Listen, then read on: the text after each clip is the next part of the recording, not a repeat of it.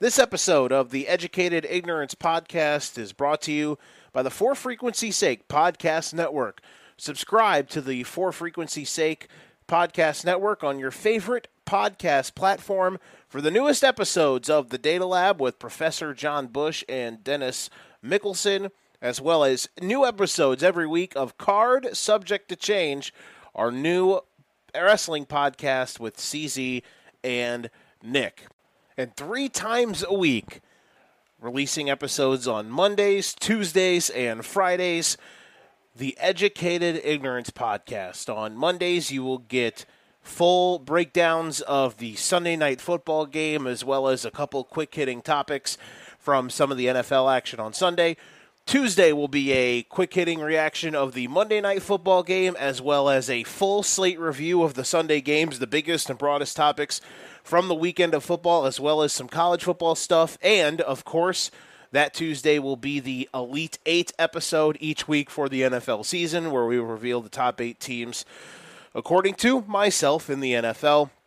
And then on Friday, we will be releasing each week a big kind of preview for the weekend's games coming up, as well as the Sinister Six podcast every week with Mac Fulton. He will be joining us every week for the Sinister Six uh, joint venture of NFL games and college games throughout the year. Our best big, our best six picks of the weeks. We will also have some betting stuff in there as well against the spread, over unders, things like that. So stay tuned for those three episodes a week of the Educated Ignorance podcast here on the For Frequency Sake Podcast Network.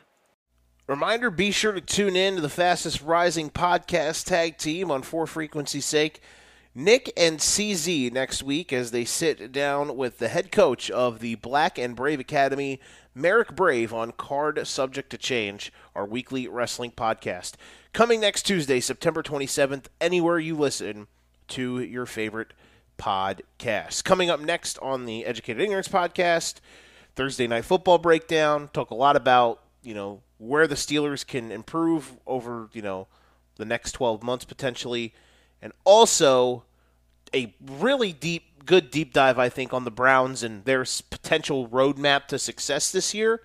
There's a lot there for them, and I really do believe that this team uh, can be very competitive when we get to the end of the year. And of course, we have Mac on for I, my favorite Sinister Six segment yet we've done. It's week four. We're in need of a bounce back week, and I think we are going to give it to you. You know what time it is? It's time to buckle up. Let's roll. Let's get it on. The Educated Ignorance podcast coming at you right now. Let's get it, boys and girls.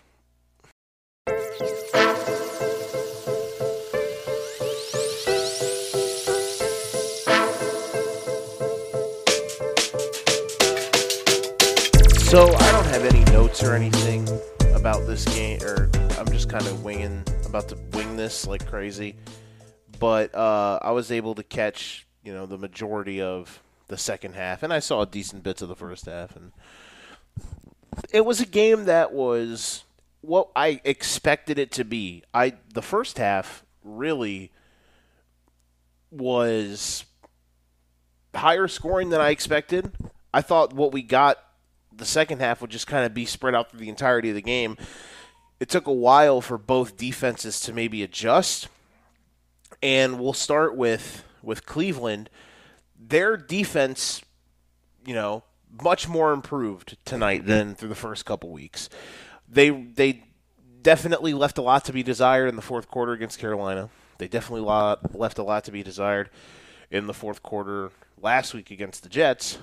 And they were able to have a really good second half. They gave up a couple drives in the second quarter tonight, but I mean, it's hard to hold NFL offenses to just nothing. Uh, so I, I was very impressed with how they were able to make adjustments and they were able to take things away in that third quarter where they really dominated and then the early part of the fourth quarter where they built that two touch that two score lead looking at pittsburgh it is a weird spectrum when you look at what they've done and where they at, they probably should be 0 3. And the clock is ticking on Mitch Trubisky's career. And it's funny, I thought he was I thought he was pretty decent tonight. That first half he was really good. I thought he did a great job of moving off of his spot and still delivering accurate balls. I thought they were doing a lot of good uh, they were doing you know they were doing a lot of things to navigate offensively to give him easy throws, and I thought his receivers played really well. I think Johnson is, you know, he's a guy I still don't really like, but he's still a guy that makes stuff happen, and he all and they also on offense, uh, you know, the thing though I really wish is that Pickens, uh, you know, would would get involved more. I feel like they don't target him enough. Uh, I I really wish that they would do more things to to get him involved. You know, on on that side, he's a very talented receiver. He's I think he's easily their best guy, and only three catches for 39 yards. He obviously made that ridiculous catch down the sideline in that second quarter, just Odell esque, and he, he's such a really he's such a special talent. Uh, I want to look at the Browns offense because I got to admit, man, Jacoby Brissett is really impressing with how he's able to. I know I hate, you know, the the cliche thing is manage the game, wooda wooda, etc. But he is doing a great job through three weeks now of not putting the Browns in bad spots. He wasn't great against Carolina, but when they needed it most, he delivered on a big drive.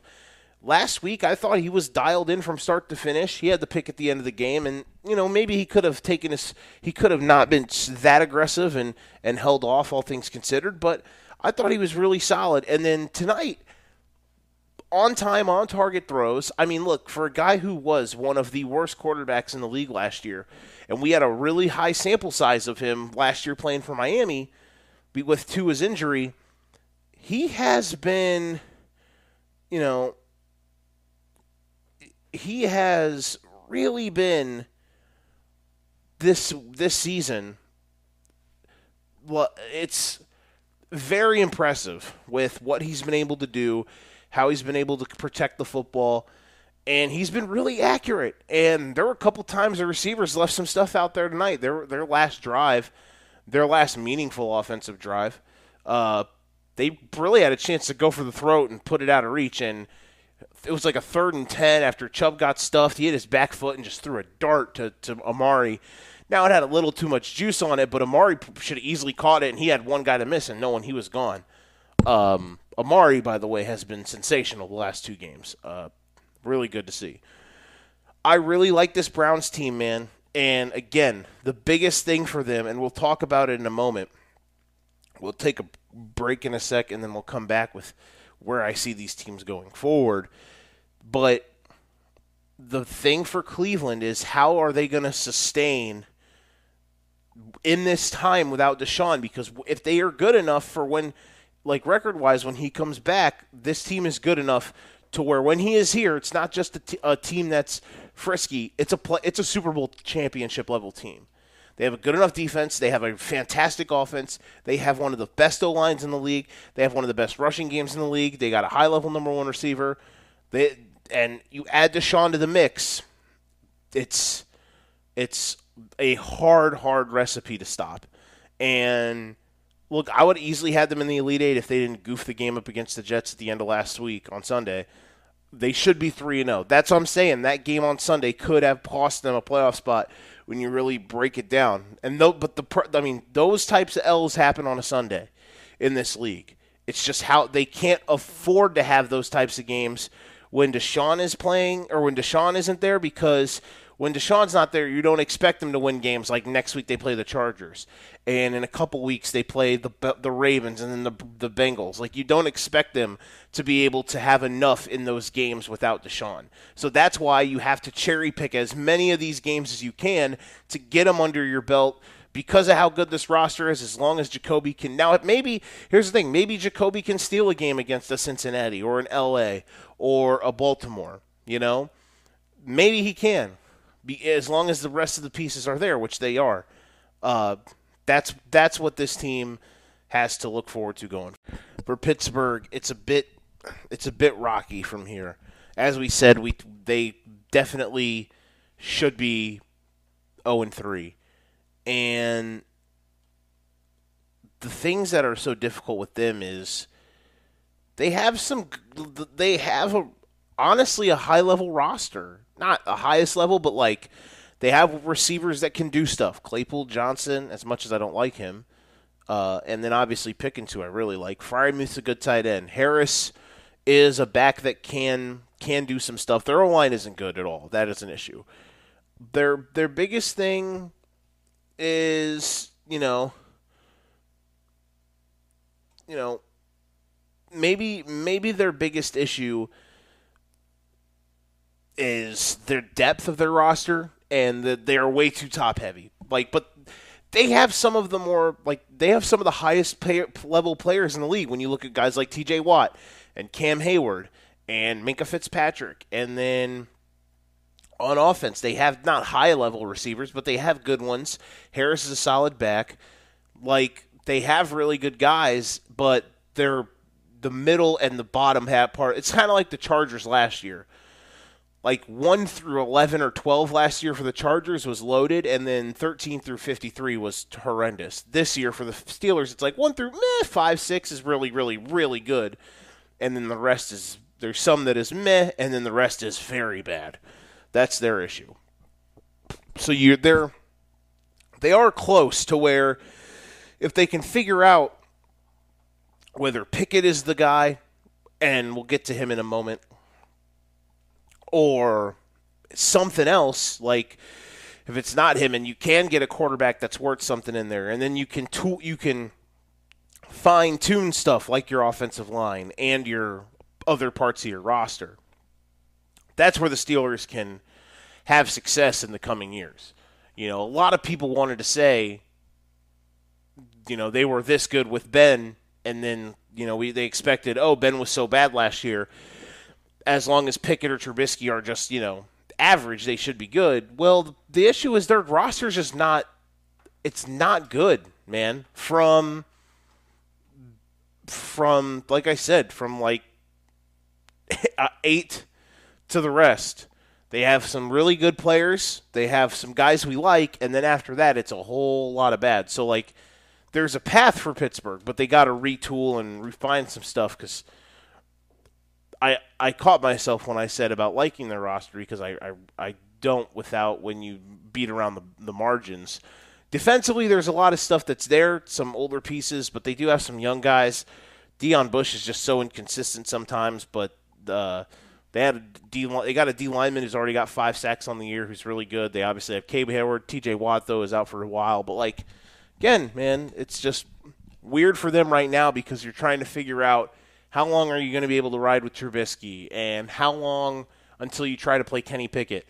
The problem, obviously, with Mitch is that he doesn't do enough to win you games. His best is to just not lose games for you. And they obviously don't trust him. And it's a combination of Trubisky's very average, very, very average, and their offensive scheme, system as well is horrendous. Matt Canada is not a good coordinator. I don't know where the Steelers go from here this year, but I don't think it's good. It's why I was so confident. Everyone wants to be like, well, Tomlin never finishes below 500. It's like, well, this isn't a good team. And even if Pickett plays, like, this little line's not great. I don't think. I don't think this team's ceiling is much. And tonight, they had a couple moments, but look, they should have been. They're stare. They stared down the barrel tonight. They should have been 0 3. This team could very well be 2 and 7 by the time they hit the bye. I don't know how long Trubisky lasts. Um, Pickett will be the starter, I think, at least by week 10 and we'll see how, how things go with the Steelers. We'll take a quick break. We'll come back to wrap up the Thursday night football portion of the pod next.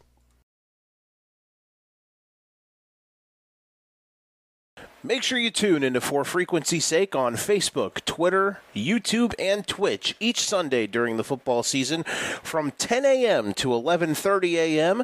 The boys from For Fantasy's Sake will be bringing the fire, fantasy football takes, updating you on the week's rankings and injuries, and getting you ready for your fantasy football matchups each and every week. The show is interactive, so be sure to send your questions.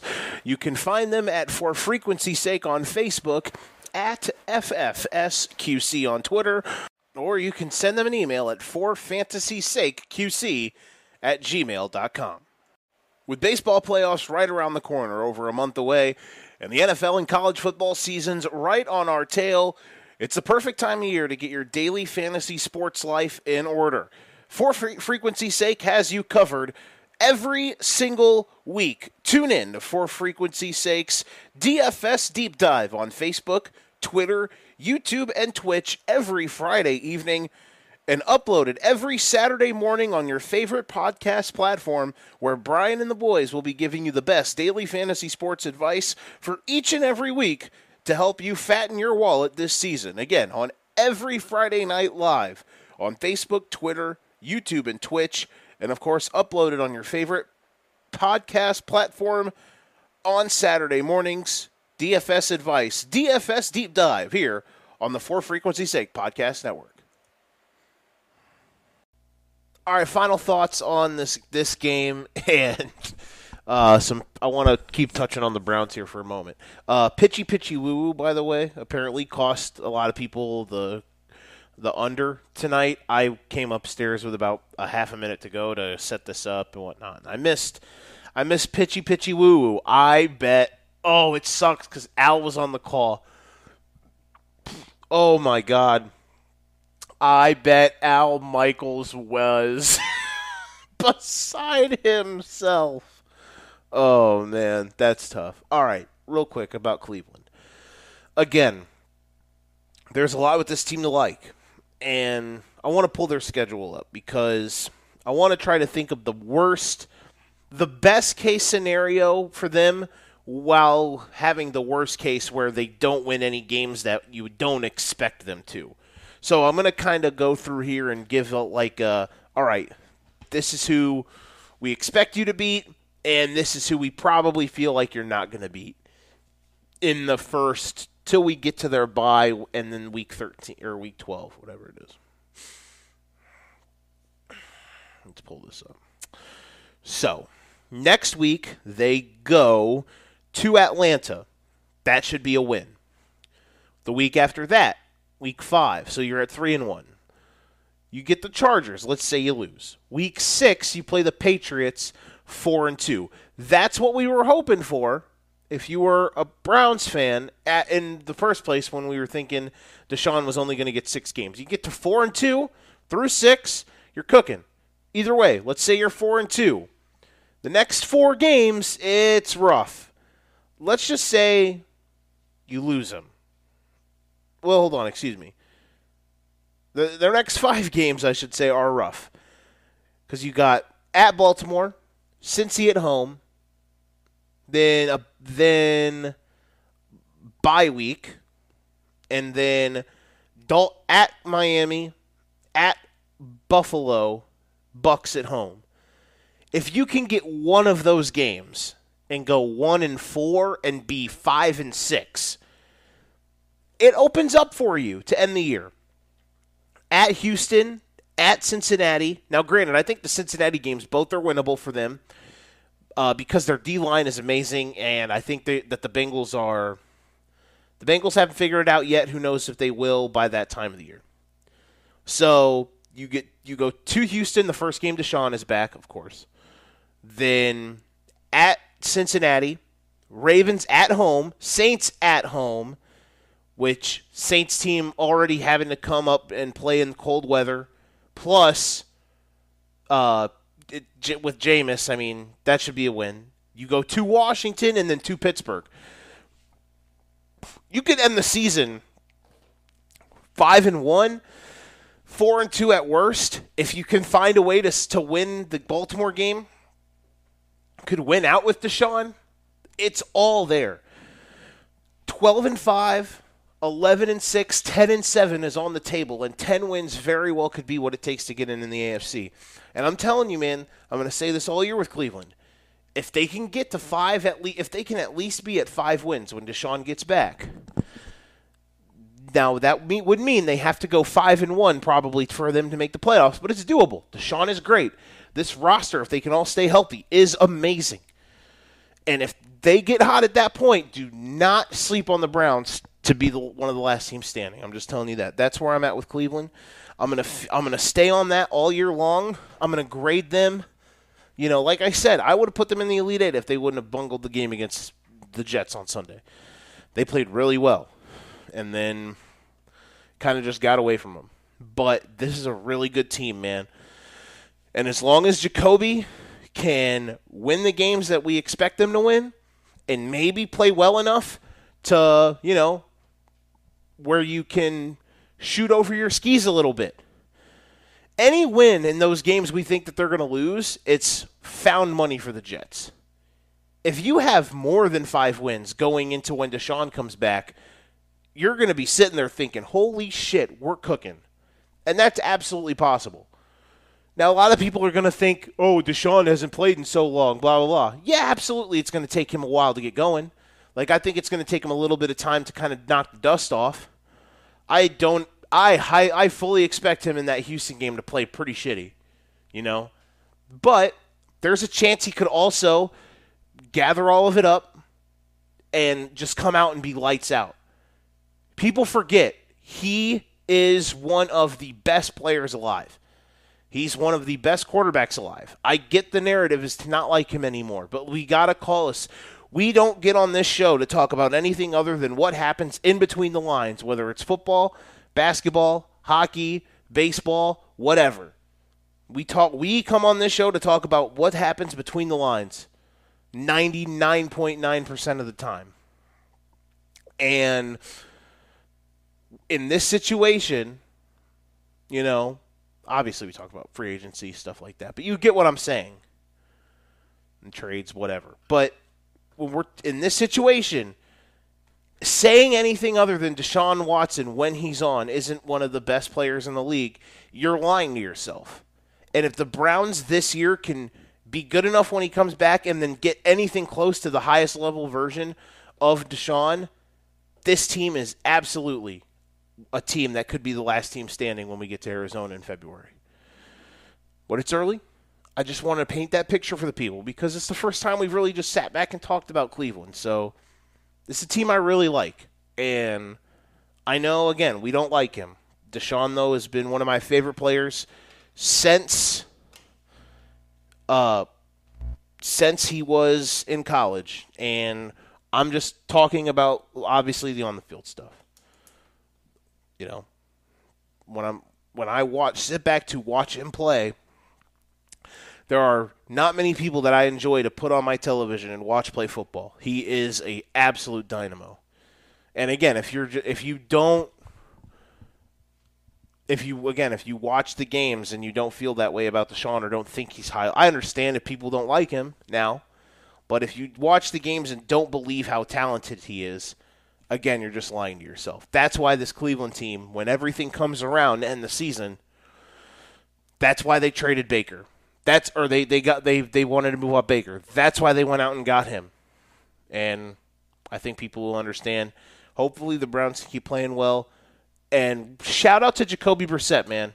In all honesty, I know we're talking about, hey, just be good enough for when the guy comes back, but he was terrible last year, and through three games, he has done, I think, a really, really good job.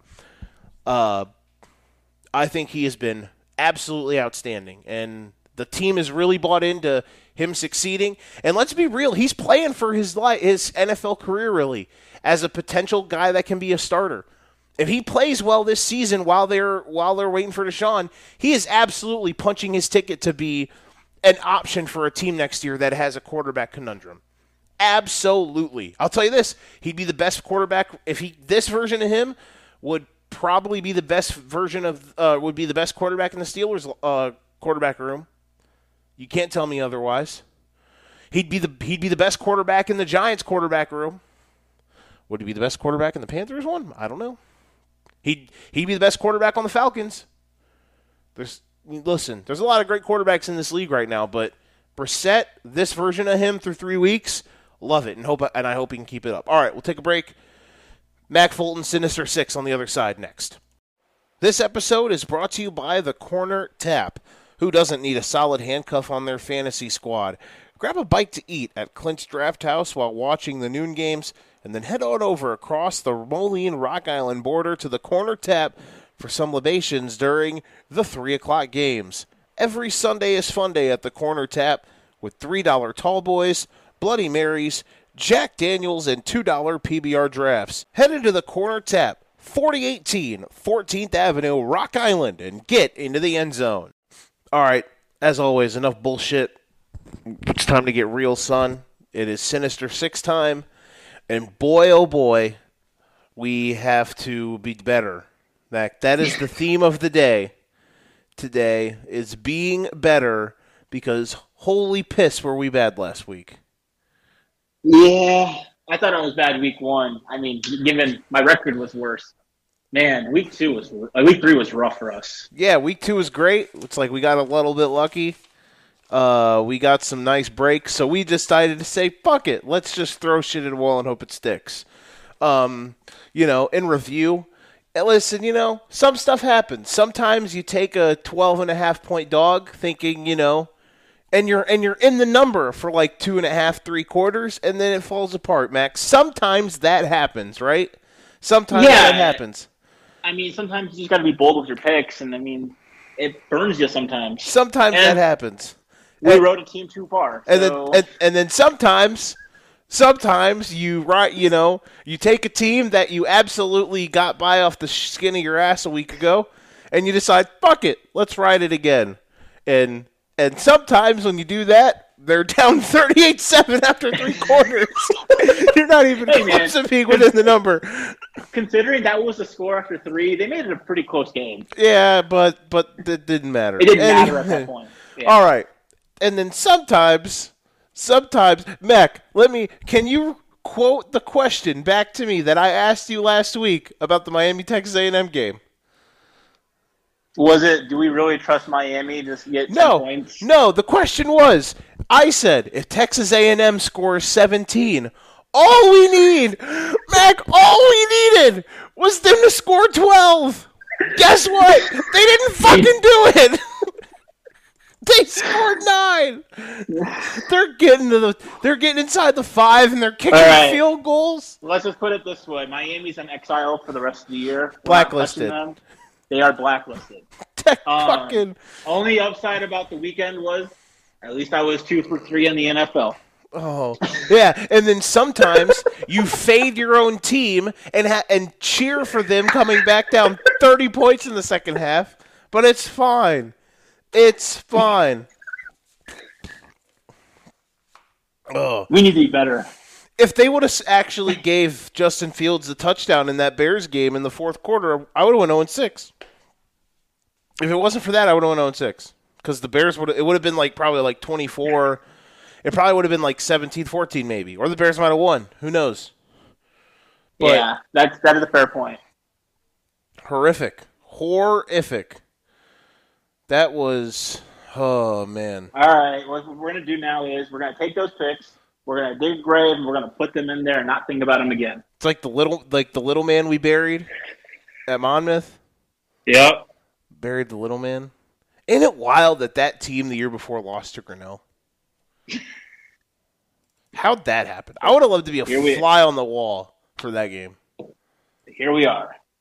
So Am I wrong though? Could you like how on earth did that happen in our lifetime? I mean, I don't know. Our freshman year, we can't say much more. So we went five and five. Yeah, but at least we were we didn't lose to fucking Grinnell. We How'd lost that to team- Cornell though. Very true. Very true. In a weird, wacky fashion. Missed like So- three kicks. Couldn't, you know. But I mean, that happens. That was the only like bad one. I just want to know the year. Grinnell was awful. The year we beat them the year after, like by sixty. I played that day, and then I broke my leg the next day. That's how bad we beat them. I got a rep. I got multiple reps. Mac Fulton, You did. Just put that on the resume. God, can Miami score 12? Nope. I'm still I mad. guess that answer, we know that answer now. I hate it here. All right, so the we have officially compiled a blacklist in Miami Hurricanes. They are on it. The Yep. uh, Washington Commanders, they are on it. hey, I was right there. I mean, I would have told you from a mile away. Well, you know, listen. Um, we're probably not going to put the Bears on here anytime soon. Not for a while, at least. Wanted to put you wanted to put the Dolphins on this, but I said I did. "Eh." I don't know. Too many variables. They could hang around. They could lose like forty-five to ten. Bills are awesome, so I'm not. They're fun sure. to watch, man. They're really fun to watch. I don't think we had any uh, college games that barely missed the cut like last week.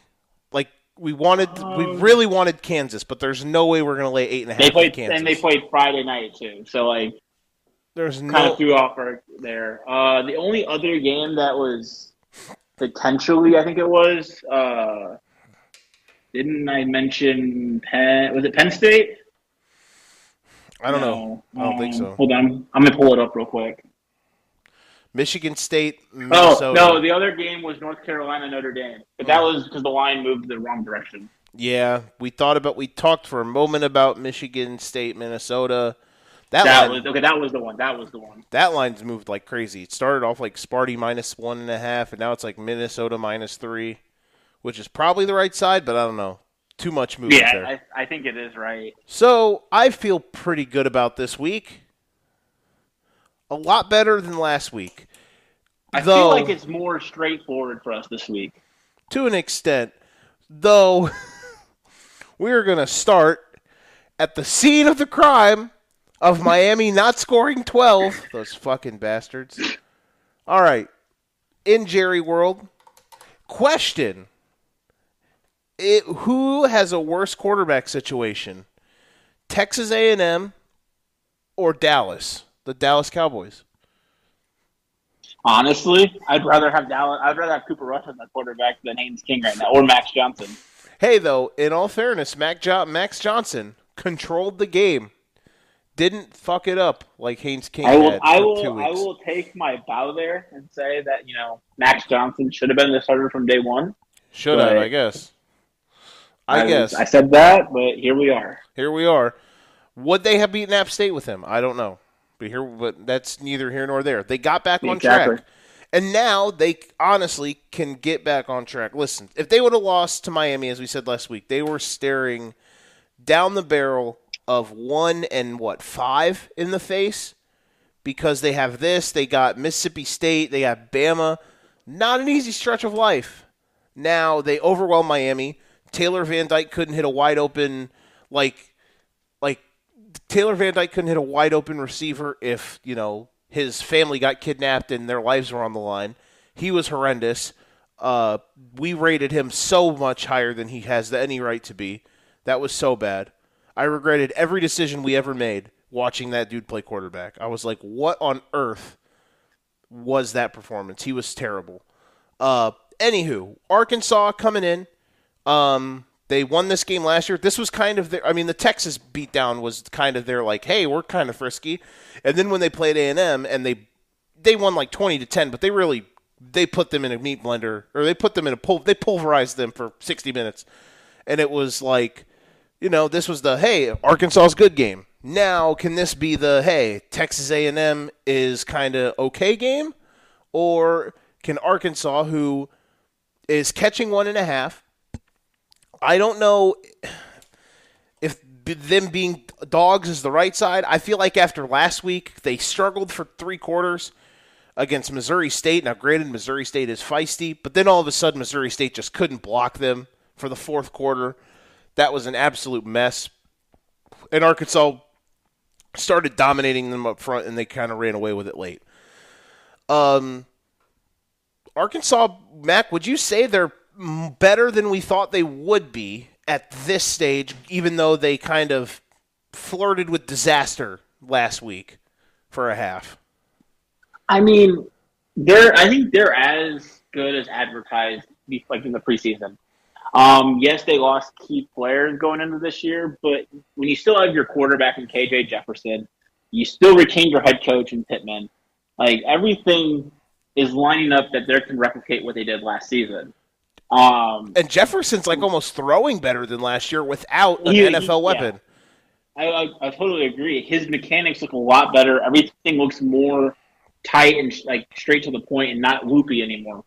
Um, and losing Treylon Burks, you would think his stats would you know regress a little bit, but here we are, you know, through three games, and the dude still is thrown for seven seventy and six touchdowns. And so he's a threat, and he's a threat in the running game. And Rocket Sanders has been a stud at running back. yes, he has been. He he has been really good. Uh, but this and obviously this is a Texas A&M defense that is going to grind. I would I probably think the under is the play in this game. I don't remember what it is. I didn't actually write it on the sheet this week. Uh, 48 and a half, which yes, it, it, it's Under- an underplay all day. Uh, A&M as the one and a half point favorites.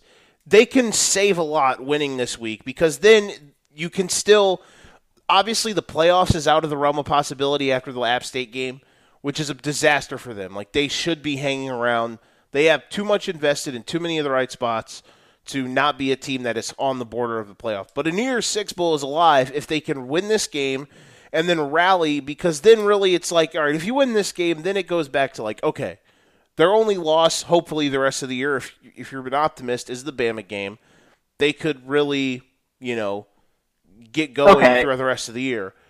My question for you then, I guess, is if A&M rights the ship completely, they get hot at the right time, right before Bama, they beat Bama again. Let's just say I don't think it will happen, but let's just say it does, and they finish the year 11 and one, 12 and one if they go to the SEC championship.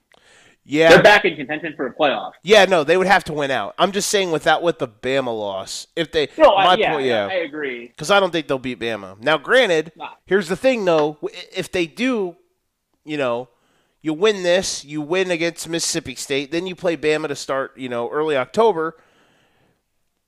The what is Bama's issues? Their offensive line has been disastrous. They can't separate. The issue isn't there's no look. We have a thousand question marks about Texas A&M's offense. Their defense is still for real. Their defense is still playing really well. Their problem is their offense of scheme is horrendous.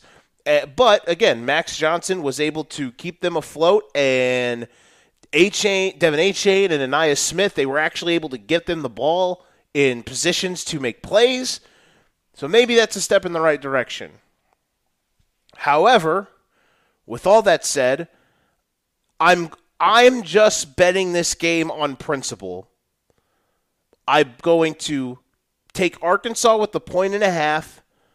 I would love it if it was more obviously, but I'm just going to say I look, we we saw Miami like we obviously know their offense we cannot trust. Their coach we cannot trust in big games. We know that Texas A or that Arkansas, we know they've got some moxie with Sam Pittman in big games. We know we can trust KJ Jefferson and this offense to be feasible. They're not going to have to score too too much. I think they can find a way to outgrit A&M as long as their defense can make can can continue to keep A&M's offense in shambles. I think this will be like a 17 to 14 20 to 17 type of game. I think the under is going to clear with ease, and I think Arkansas is going to win, and that's why I have Arkansas plus one and a half. Yeah, I mean, I, I agree with you on Arkansas one and a half. I think giving Arkansas points in this game, even though it's in Texas, I don't really think home field. Like, there's no really home field advantage is going to play a role here. Arkansas is going to travel well. Yeah, it's a One and a half, so it's a lot. Going into Jerry World, yeah, it's a, it's a neutral site game. This is Jerry, this is Um, the Jerry yeah. Jones Bowl, baby. The- KJ Jefferson is just too. I think it's going to be too much. And we've seen with teams with very strong run games against, you know, with A and M, if they can control the football, A and M's in trouble because they they take forever to move down the field offensively. exactly. So I think because we saw that with App State, like when, once App State had the ball on offense, A and M was never going to touch the ball again. this could be I think the- if Arkansas can touch that kind of like use that playbook, but like also snap on those big plays. I do agree. I think it's going to be in the range of like 20 to 13, 21, 17, Arkansas.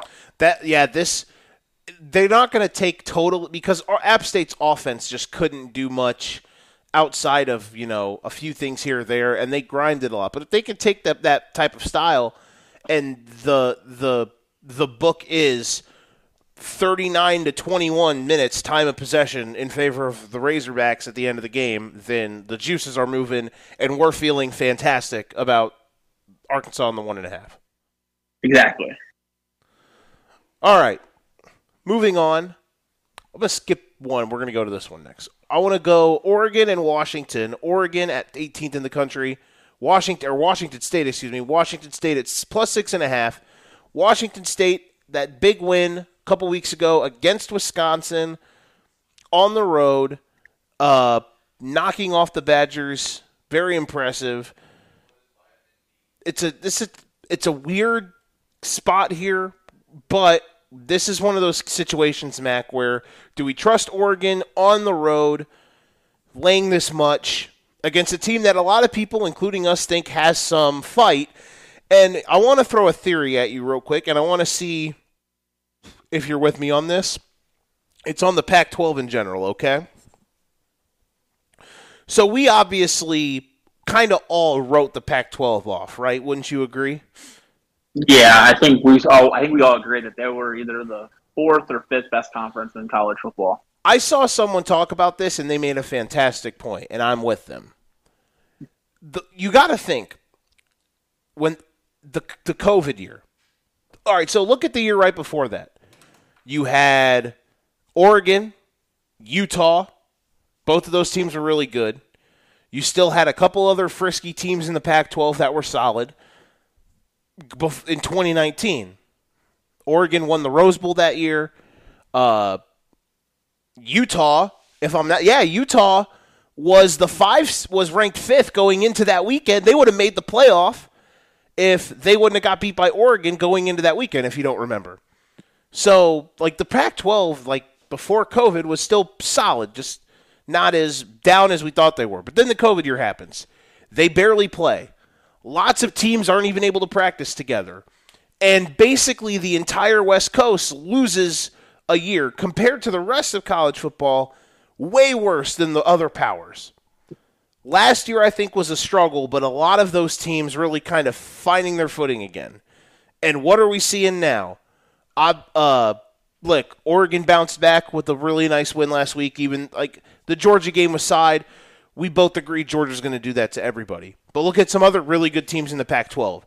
USC has been balling. Washington, huge win. They beat. Don't look at that score and think that was close. They took Michigan State to Pound Town on Saturday.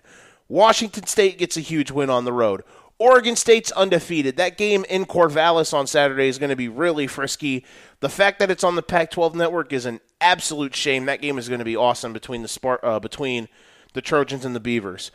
Oregon, as we stated, they're a really solid team. Utah is a team that is that is highly ranked, and we think uh, a lot of.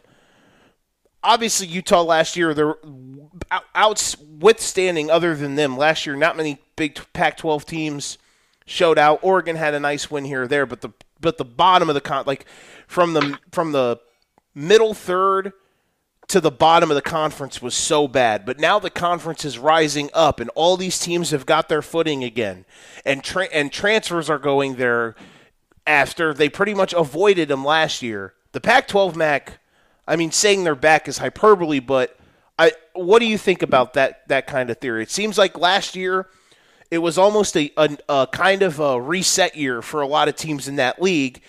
And now this league is really deep, really good, really viable, and there's a lot of really solid teams in it. I agree to an extent. Like I do think there is three teams that can probably be top 15 teams in the country this year that are there. Um, and they have another batch of like four teams that are going to be either ranked or just on the outside. And that's going to be like your Washington State, your Oregon State, who are going to have a good year, but they're not going to be like phenomenal. but yeah, I think they definitely, from the last few years that we've seen, they have taken massive steps in the right direction. And I think for them, it's perfect timing, especially when you're losing two of your biggest names in your conference. Given Oregon football is a lot more prestigious than UCLA football, but as a name, UCLA is a lot bigger. Um, and that could be very, very lucrative for them when they go and try to realign again this next time around. Yeah, you're you are right, and maybe they can snag some of them West Coast Group of Five schools, uh, or or something, you know, in that vicinity to really align and booster up, you know, boast up what they've got when we get to the weirdness of the college football super league. But I mean, whenever that super league does happen, which we think it'll happen before the end of this decade, all those schools will be invested in, it because they are at least a part of that power conference. So, but I just wanted to make that statement um, about the Pac-12, and uh, I feel like we should put some respect on their name. Anyway, on the point of this game, Mac, Oregon Washington State, where are you feeling? What are you feeling in this? Um, this game is going to be an interesting one. I think it might be the one of the more entertaining games. Oregon has bounced back, and they've looked like night and day from week one. Again, like we said, Georgia doing that to teams, we just got to expect that they're just going to be dominating throughout the SEC. Oh yeah. Until they have to go play in the championship, SEC championship. Championship.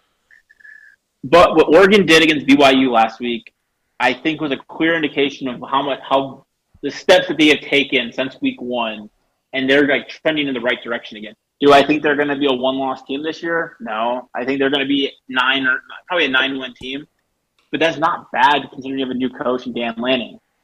Um, yeah, there's and now again there's again there's too, way too many good teams in the Pac-12 for them to be able to just mow through people because they're going to eventually they always have their one stinker in the conference. They always have one they shouldn't lose. Um, and especially now with, you know, Bo Nix as your quarterback. Um, I I think Oregon they're they're they're definitely in the eight to four, nine and three range this year, I believe. Yeah, and I think I don't want to do this, but I ha- I'll take Oregon here. Ooh. Um, I'll swallow the points. So Oregon minus um, six and a half. From what we saw last year, uh, last week, I mean, against BYU, I think BYU is a better football team than Washington State is and, and they were able to dismantle BYU pretty easily. Mm-hmm. Um, and I think that's going to keep they're going to keep building on that and keep going. All right. I'm going Washington State plus the points. And here's why. The Bo Nix ride, it's not a, a, easy ride on calm waters, Mac. It's a roller coaster. And my logic is to fade Bo Nix. That is my sole purpose of taking Washington State in the points. I will not be upset if this comes back to bite I, me in the ass. If that happens, you have a valid point here, though. If that ha- if that happens, Oregon is blacklisted. But I just wanted to throw that out there. Um, that's where I'm feeling with Washington State plus the points. Uh, it's it's more of a fade Bo Nix line than a not feeling well about Oregon line. Uh, I just that's where I'm at, and I think Washington stay at home. Hey, boys, I don't need you to win. I just need you to not lose by more than a touchdown. All right, just keep it close. Keep it close, baby. Uh, Mac Fulton. I don't know if you'd call this the game of the week in college football, but it's pretty close. Uh, Florida at Tennessee. Everyone knows how great this rivalry is, even though Florida's owned them forever. The games are always batshit crazy. The fan bases are also batshit crazy. And this game has easily the most batshit crazy line I've ever seen. Because Tennessee is getting Tennessee is favored by ten and a half at home against Florida. Mac, I'm going to ask you this question, and I want to know where you're at on this. Is Tennessee way overvalued and way overhyped? Maybe. What am I not seeing here? Oh, man, um, so Tennessee, I think this year going into this year, they they they weren't slept on, but they weren't like talked to where they are at now. Well, yeah. Well, here's But, the thing: their people- offense is people- stupid good. Their offense is stupid good. They got a high level receiver, and Hendon Hooker's really good. We missed out on ranking some of the Tennessee guys, by the way. Oh yeah, I agree 100 percent there. Um, I think what reaffirmed everybody's belief about Tennessee is what they did going to play Pittsburgh. Um, that game kind of showed what Tennessee was that they can get up for big games and not lose, which they've been doing in the past, probably for the last decade. Um, That is a fair point. They also this you know. is probably the most I would say I don't know probably the most respected and like highly anticipated team that came out of Tennessee this like this year is since the team with Josh Dobbs and Alvin Kamara. And that team went a stinker that year. Ah, they went what nine and four, Eight, probably. they were eight and four. Yeah. eight and four. I mean, Um, listen, they So like they this played year, a lot of Tennessee- they played a lot of weird games that year. Man, yeah they did. hey, Doug, Um, they also dude. had Jauan Jennings, who's now one of the top receivers in San Francisco. So shout out to You're not wrong. Um, but Tennessee, I think they are a better football team this year. My concern with everything here for this game is I can't trust Anthony Richardson at the quarterback position. Okay, The guy, the guy is way too reckless with the ball. Um, he's His- still young. That's- his- I think that's a big reason. his flat out Um, passing numbers, Mac, are gross. They're gross, Mac. They're so bad. 40, I know that's what I'm saying. 41 to 77 for 423 yards in three games and picks. no touchdowns, four picks. His and people really want to tell me he's a first round pick. On what earth? What tape? What statistics? Man, I just I need to see him actually maintain a game, protect the football, and do more than just running the ball. Because we're not seeing that at this moment. And Hooker is going to go in there and just completely outshine him and make him look foolish. So here's the question that I have. Does does Tennessee's defense have enough So here's the okay, here's what I- here's the reason I was impressed with Pittsburgh. I thought that game was going to be 45-42 type of thing. And it wasn't. Tennessee now granted Slovis got hurt at the end of the half, but they they was only gave up 17 at half. Now Tennessee, we it was like offense is awesome, high level, high powered, full force, and defense is insanely gross, like bad. But Okay, I mean, you could say the same thing about Florida this No, year, too. no. Their defense is extremely bad, too. no, this is what I'm. this is what I'm getting at. So like the reason I'm I'm like, all right, I can see it with Tennessee, is they they they showed me against Pittsburgh that they were able to win a game that they didn't have to score 45 points against a team that had a pulse and had legitimate offensive you know depth and, and prowess. How do they sustain stuff throughout the year? I don't know. It's going to be interesting. A part of me like here's my biggest issue with this line. It's that the, at the end of the day, Tennessee hasn't been tested to where, like, even in a sense, they haven't played a quarterback like Richardson, who is really going. Look, he's a horrendous just quarterback as a passer, but as an athlete and a college quarterback that's going to mix things up, he's an absolute dynamo and a ridiculously talented guy. So I understand why some people love it, but I feel like the re- the thing that I always get mad about about college quarterbacks that I see an absolute ceiling on is people try to tell me that they're oh a first round pick like Anthony Richardson and Taylor Van Dyke and Will Levis and I'm like shut up, man. Shut up. Like you want to put these guys and not talk about guys like Bryce Young and CJ Stroud, especially Bryce Young who does everything for Alabama.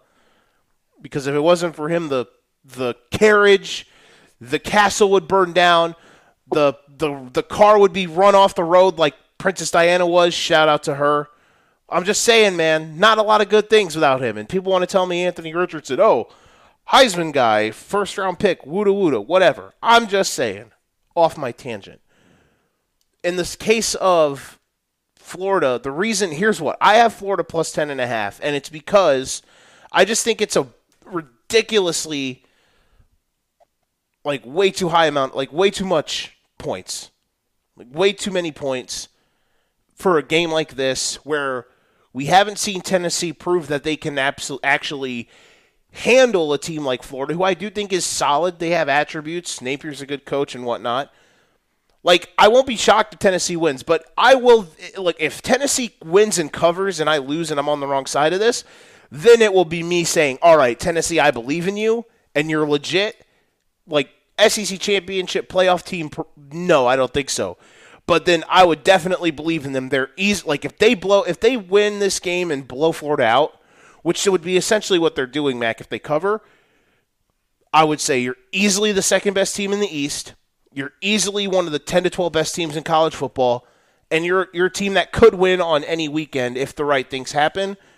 I need to see that before I believe it. That's why I'm going with 10 and a half for Florida because it's just it's hard for me to say yeah, Tennessee's going to blow Florida out when they've beaten them once in the last like two decades. I I, understand what you're saying. I, I I think your your points are valid. I just don't know if this Florida offense is competent enough to get into a shootout with the team to keep it close. That's um, fair. That is fair. You know, I mean, at the end of the day, if it wasn't for USF center being a double agent, they might have lost to the Bulls last weekend. Like they very well could have. Yeah, and they'd be so, winning too. And also the fact of this game being at Neyland Stadium, I think that gives them a couple points. I think Tennessee does cover. Um, ten and a half is a lot, but I think this offense is so dynamic, and it might be. There might, I think Tennessee might be the third or fourth best team in this conference. So um, and that's saying a lot considering where Tennessee was a few years back. I their their coach is uh Heupel, right? Yes. Okay. That's what I thought. It was Pruitt and then he got chased out, so So No, I'm with you, man. Like again, their offense is great. They're taking the right steps. They have really good players. We, I'm sure even Nick would agree. We missed on ranking some of their guys in the top 50. Like Hendon Hooker's been really good, and as a college quarterback, he's very dynamic. Look, I mean, I think at the end of the year we'll need to go back and like. Yeah, we'll do a revision. We'll do a revision. Yeah. All right, next, uh, real quick, we're gonna actually take a quick break. We'll come back with the NFL slate uh, here on the Sinister Six Pod. We'll be right back So it is brought to you by Kavanaugh's Hilltop Bar in Rock Island. It's the place to be every Sunday this football season. Barbecue Chris will be in the house every week, smoking the place up with his amazing menu or mouth-watering barbecues. Cavies will have every game on inside and outside their numerous TV screens. Plus, you can play their adult video games, and they have the loosest slots around. Check out Kavanaugh's Hilltop Bar. 1228 30th Street in Rock Island.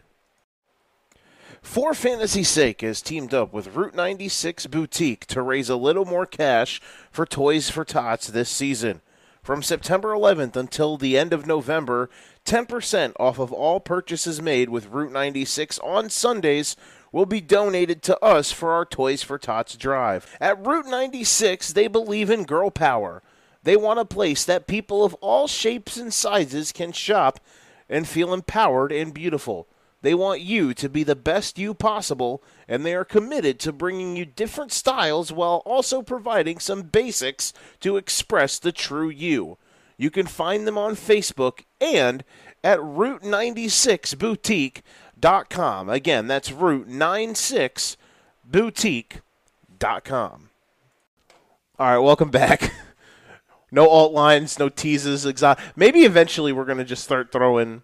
Maybe that's how we what we should add to the show, Mac. Is every week we just throw out some ridiculous seventeen teaser together and see if it hits. That would be something, man. That would be something. Put like five bucks on it. Like, remember when we were talking about after the over unders pod when we were all talking about throwing a bet together that had to Honestly, do with the Colts, think, and thank God we didn't do that.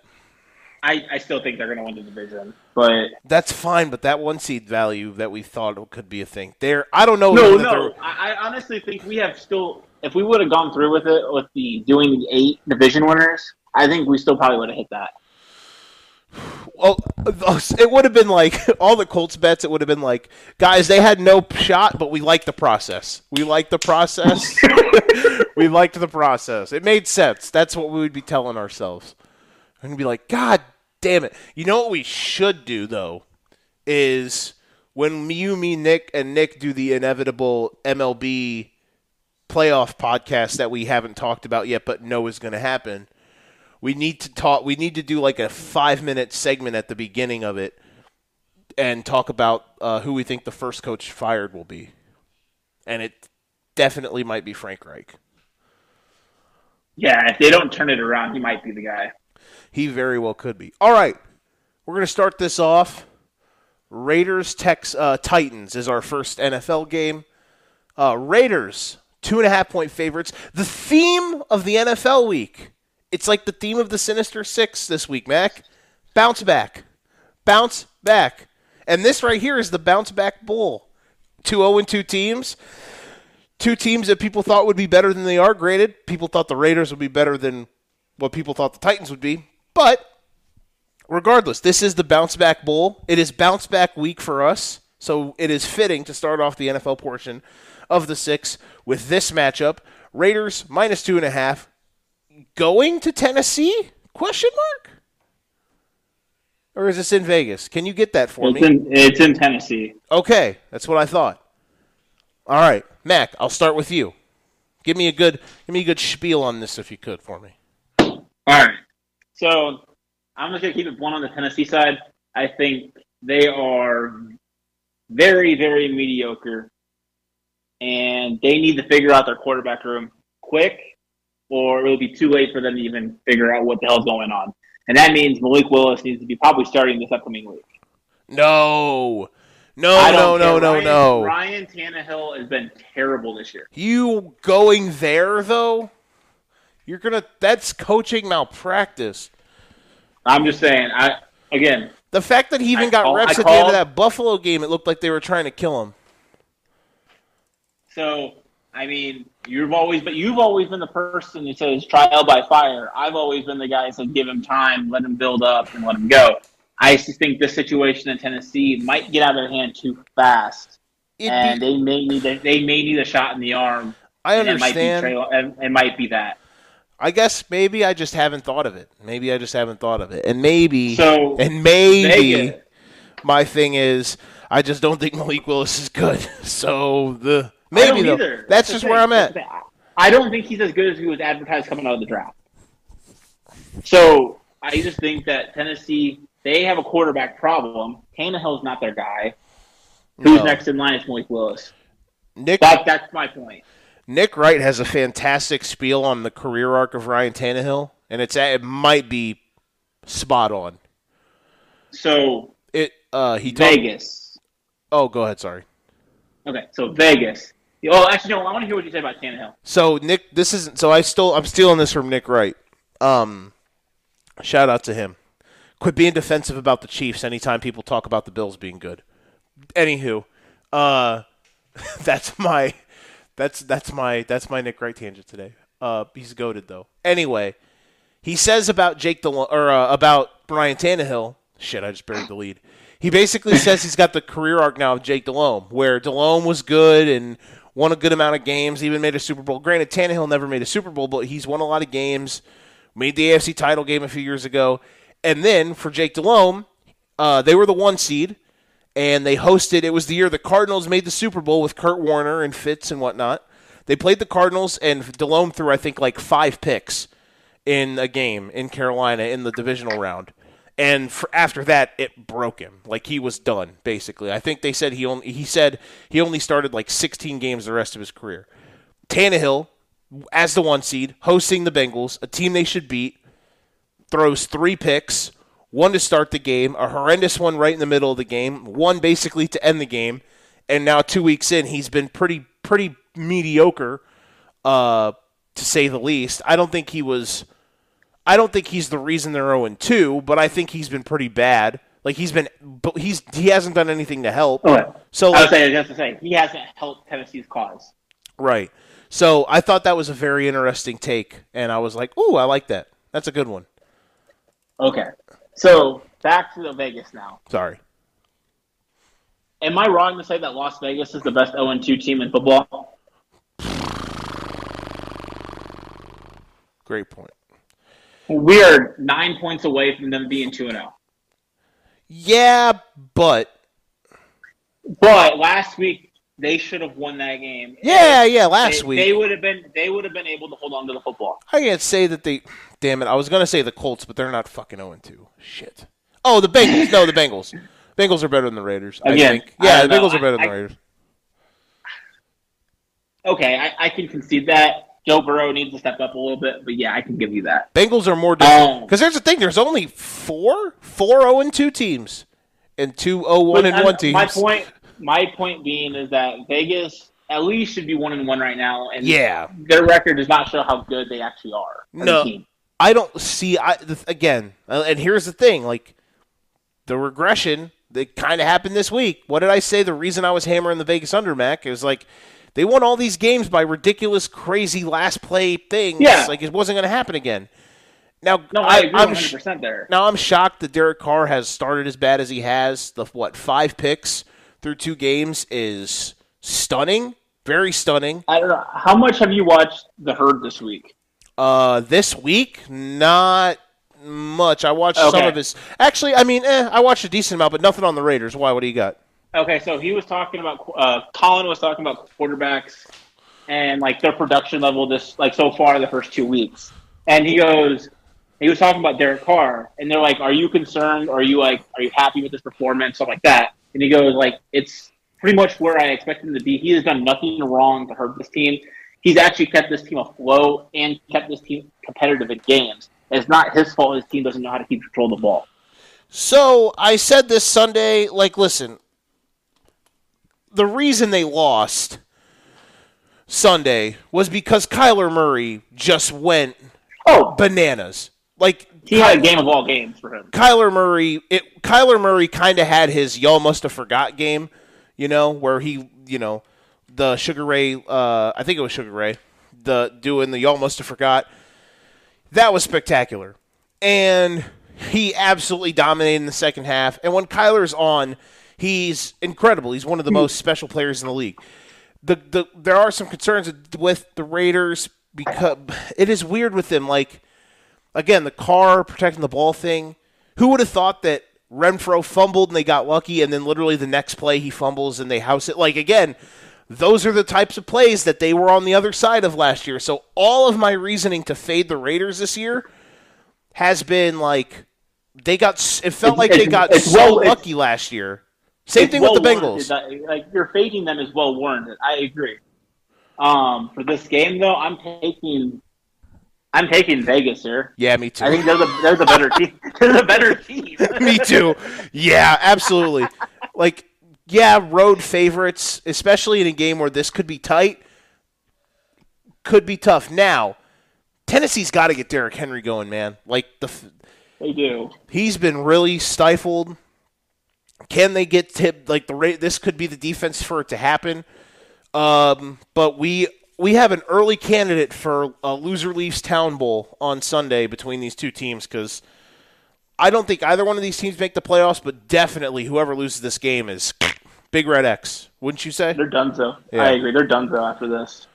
All right, moving on. Uh, Bengals on the road against the Jets. Bengals are minus four and a half. The Jets. Uh, shout out to Amari Cooper for getting his Odell Beckham on and not wanting any of the smoke on an onside kick. Can't believe nobody talked about that what whatsoever like they did Odell. Uh, but whatever.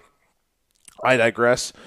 Uh, Bengals minus four and a half on the road against the Jets. Now, the the Jets being you know in this spot less than a touchdown dog is very odd to me. They I don't say they have no business winning last week, but it was impressive that they were able to find a way.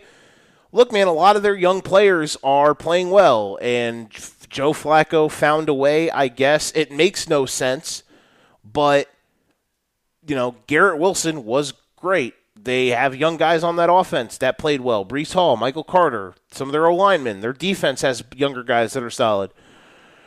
But if there was like the Bengals have to figure this out. Like they have to. And Burrow does have to be better. Like people want to say on the offensive line all they want, but it's the same thing I talk about sometimes now with Justin Fields. Like you hold on to the ball too long, you're back there waiting for something to happen. You got to get rid of the ball. And a lot of these sacks sometimes can like they're on Burrow. They are on Burrow. You can't just wait for the perfect play. Now, here's the thing too.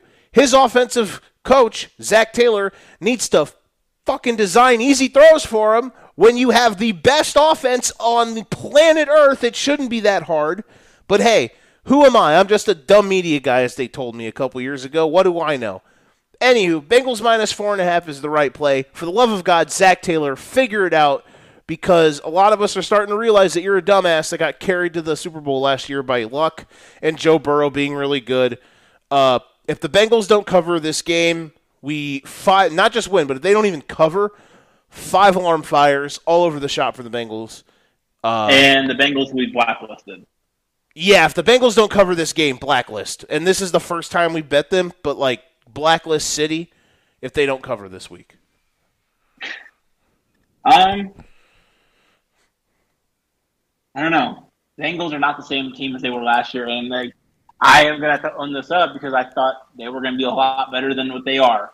Um, I was one of the few during the over and under podcast that we did that I had them as the over. Right now, they don't look like even close to that kind of team. I think they'll um, figure it out and they'll be around, but there's too many good teams in the AFC to be. And so there's too many good AFC what, teams to to be to lose games like they did. Like, okay, the Steelers so, game, whatever, it happens. You have a lot of shitty turnovers, that's bad luck, whatever. The Dallas game, there's no there is no excuse for that whatsoever. So, my reasoning here is this is bad for Cincinnati with the start, and if they continue this path, even if they win a few games and they still are a losing record, come week 11 or, or 12. Yeah, come week 12 or 13, they're in trouble because that division gets a lot better. Like, that's a lot tougher of a division when uh, Deshaun Watson comes back. True, but I don't believe he will play the Bengals. Like, I think the Bengals get him twice before he comes back. No, I'm just saying, like, they're digging themselves into a hole right now. That this the AFC North is a lot better than what we all anticipated. And Which, Baltimore might run away with this division. To an extent, yeah. I think people are underselling. Here's the thing: I would have put, I would have put the Browns eighth in the Elite Eight if they would have won Sunday. They're awesome. The Browns are awesome, but that was a game that they just let get away, and the fact that they lost that game Sunday to the Jets might have cost them a playoff spot. Because with Deshaun, the thing is, there's wins on this schedule that you can bank on, and Brissett hasn't been the reason like they lost. I didn't. I wouldn't have thought that any of these games they would have lost would have been because of like Brissett. Like it wouldn't have been just Brissett being terrible. Brissett was solid on Sunday. He threw that pick at the end of the game, but I mean, eh, it happens. Uh, they were trying to get a late, late field goal, but the Browns that that game Sunday might have cost them a playoff spot because you can't drop a game like that, especially when you're trying to bank as many wins before Deshaun gets back as you can. So everything I'm saying about the Bengals, I, I still really love their talent, mm-hmm. but I really I, Joe Flacco has been a lot better than what we all anticipated filling in for Zach Wilson.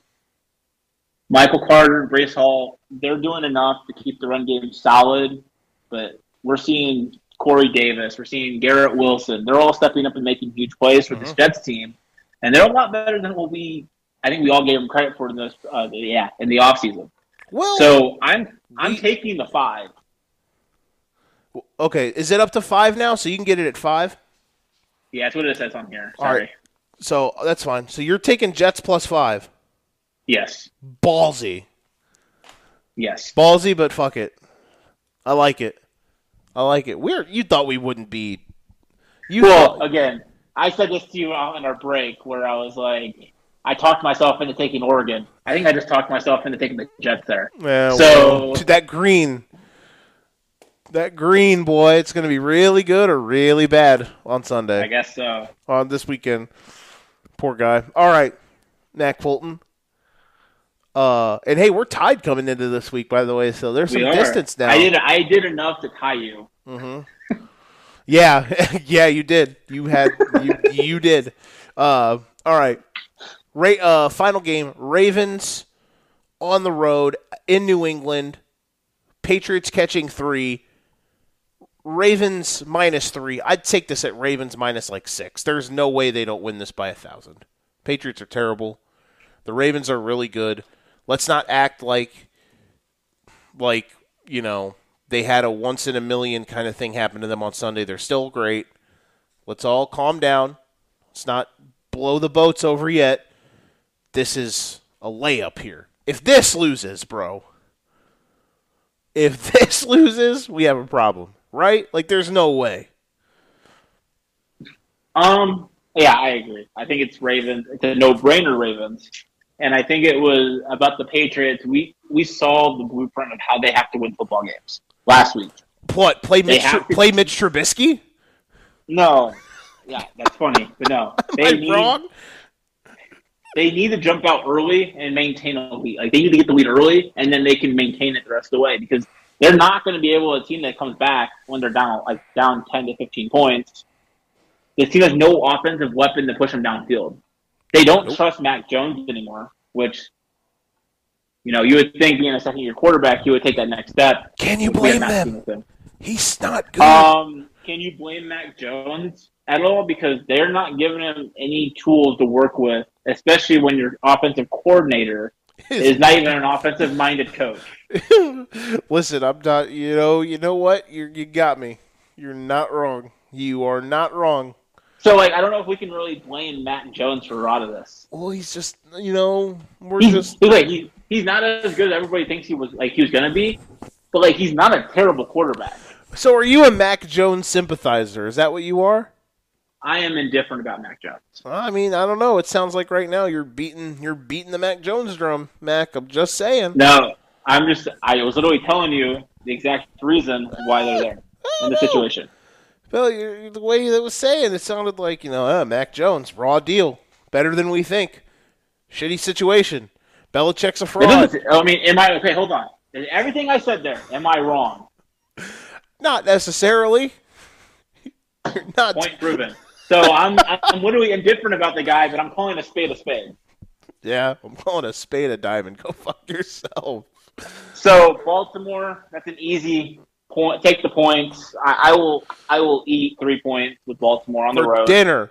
We'll eat Um, three points for- Lamar Jackson is just stupid. so dynamic this year. Bateman's taken that next step like we needed him to see. Like we needed to see that from him. Mhm. Duvernay's had some popping performances. So like this team is coming together and they look very dangerous. They they're they're very solid. They are they're very solid. Uh NFL ones that almost missed the cut, I don't think there were like there are a couple of them, but it was again like too many variables for this week for us for some of these other games. But uh our final card, so the six the six games um Arkansas, Texas A&M. We both have Arkansas plus the points, one and a half. Florida and Tennessee. I have Florida plus ten and a half. You have Tennessee minus ten and a half. So bit of a doozy. Oregon at Washington State. I have Washington State in the points plus six and a half. Mac has Oregon swallowing the points, and he instantly regrets that. Bengals Jets in uh, MetLife. Bengals minus four and a half. I have the Bengals. Mac has the Jets. Mac got the number at five, which we will give it to him. All right, if you're taking, oh. no, What was the original number? it was I. The original one I had was four and a half. I'll oh, shit. I'll take four and a half still. Okay. ESPN just said five, so I was like, screw it, five. Okay, four and a half. I thought you put four and a half in the chat. That's what I thought. You want to peek on that? It, it was. Okay, cool. So four and a half. Because I, I was gonna say we'll just each have the separate, but that would have made a difference if we technically would have both won there, which could have happened. Like if you would have won by, or if the if the Bengals would have won by five, you could have got a push on your end, and I would have Yeah. won. So, uh, all right.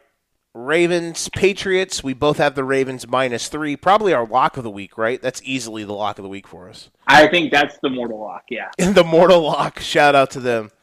Uh, we're hey, we're doing better than Big Cat. That's for damn sure.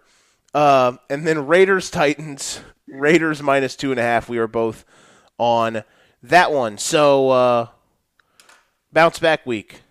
Bounce back Yes. Bulls. We'll have a new leader after this week. Yeah, guaranteed. We're off. We're set by three games. So unless one of these gate, which actually no, none of the games that we're off on can push because they all got hooks. So as long as you know, actually, it's impossible. Some we will have a new leader. We will not be tied anymore. Hopefully, one of us is good enough this week to get over 500 again, which would be great. Which is all I care about this year. Week two, man, what a bad or week three, what a bad week. what a bad week. I thought I was getting back on track after week two. It was looking really good, and then yeah, then last week it, And then we and I got was like, and then we got shot into a, the ocean. and then it was depression. yeah, Miami. We're never betting. We're never betting Miami again. Okay, Never coming from the guy who's a Miami fan, and the one guy who doesn't really care for Miami picks them, and the fan doesn't.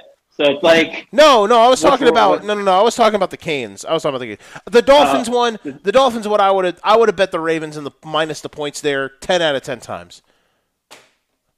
I'm just thrilled that the Dolphins won a game like that. Like it is what it is. That game I'm not mad about. That game, yeah, it's a I'm, shitty I'm beat. With you. I'm with you on It- uh, on the Hurricanes. It's a but- shitty. It's a shitty beat, like that game technically, because you're up. You're up 35-14 with fucking a quarter to go. Like there's no reason you should lose. But I'm. But like at the end of the day, like it happens. It, I, like I'm not mad about that one. I'm You know what? You know what my response to that is? fucking distraught that the Canes lost that that that for us. Like that is a travesty that they couldn't be more competent. Yeah, I I had more. Like I said, what did I say to you though? Going into that, when we talked about that game, I was like, "This is the game that we'll actually find the true identity about Miami," And, and we found the true identity. So, What was that? What you were gonna say? I felt like you were gonna say something else. oh, I can't remember what I was going to say. Honestly, oh, but we're talking about the Miami Dolphins game. I was like, you know what? My one response to that is, it's football. It's exhilarating. It really gets you going. It really gets you going.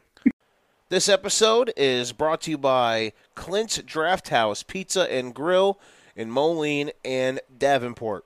Chase away your Sunday scaries at Clint's Draft House Pizza and Grill this season. Located in the Belgium neighborhood of 7th Street in Moline, Clint's Draft House Pizza and Grill is home to some of the Quad City's best food and drink specials. On Sunday, there's no better place to be. Clint's is serving up 75 cent wings and $4 Bloody Marys all day. And is your favorite team playing in those out of market games?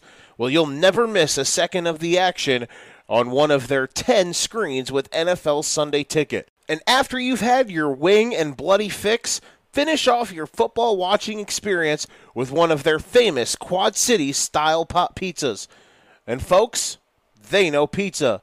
They've been spinning QC style pies for the last 22 years. So make Clint's part of your Sunday football routine. Clint's Draft House, Pizza and Grill, 7th Street in Moline. And also, Clint is now serving up their famous pizza and fried chicken on the Iowa side of the river as well. Clint's Pizza House and Chicken opens up daily at 4 p.m. so everyone in the Quad Cities can enjoy their QC style pizza and Henny Penny fried chicken. That's Clint Pizza House and Chicken, 7th Street Moline, and 1601 West 3rd Street in Davenport. All right, that's going to do it as always here for the Educated Ignorance podcast. Big thanks to Mac for week four. Really excited for our big slate. Be to, sir, sure, excuse me.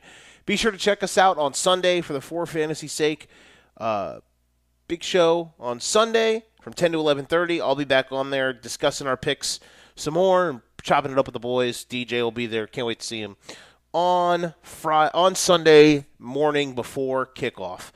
Until next time, that is going to do it for us. Next time you will see, uh, hear from us will be Monday morning. We'll talk to you then Sunday night after the Sunday night game. Enjoy your football weekend. This has been the Educated Ignorance Podcast. Always, as always, remember if you ain't got your game, you best pass the sticks. We're out. We'll see you on Sunday. Talk to you then. Peace, everybody.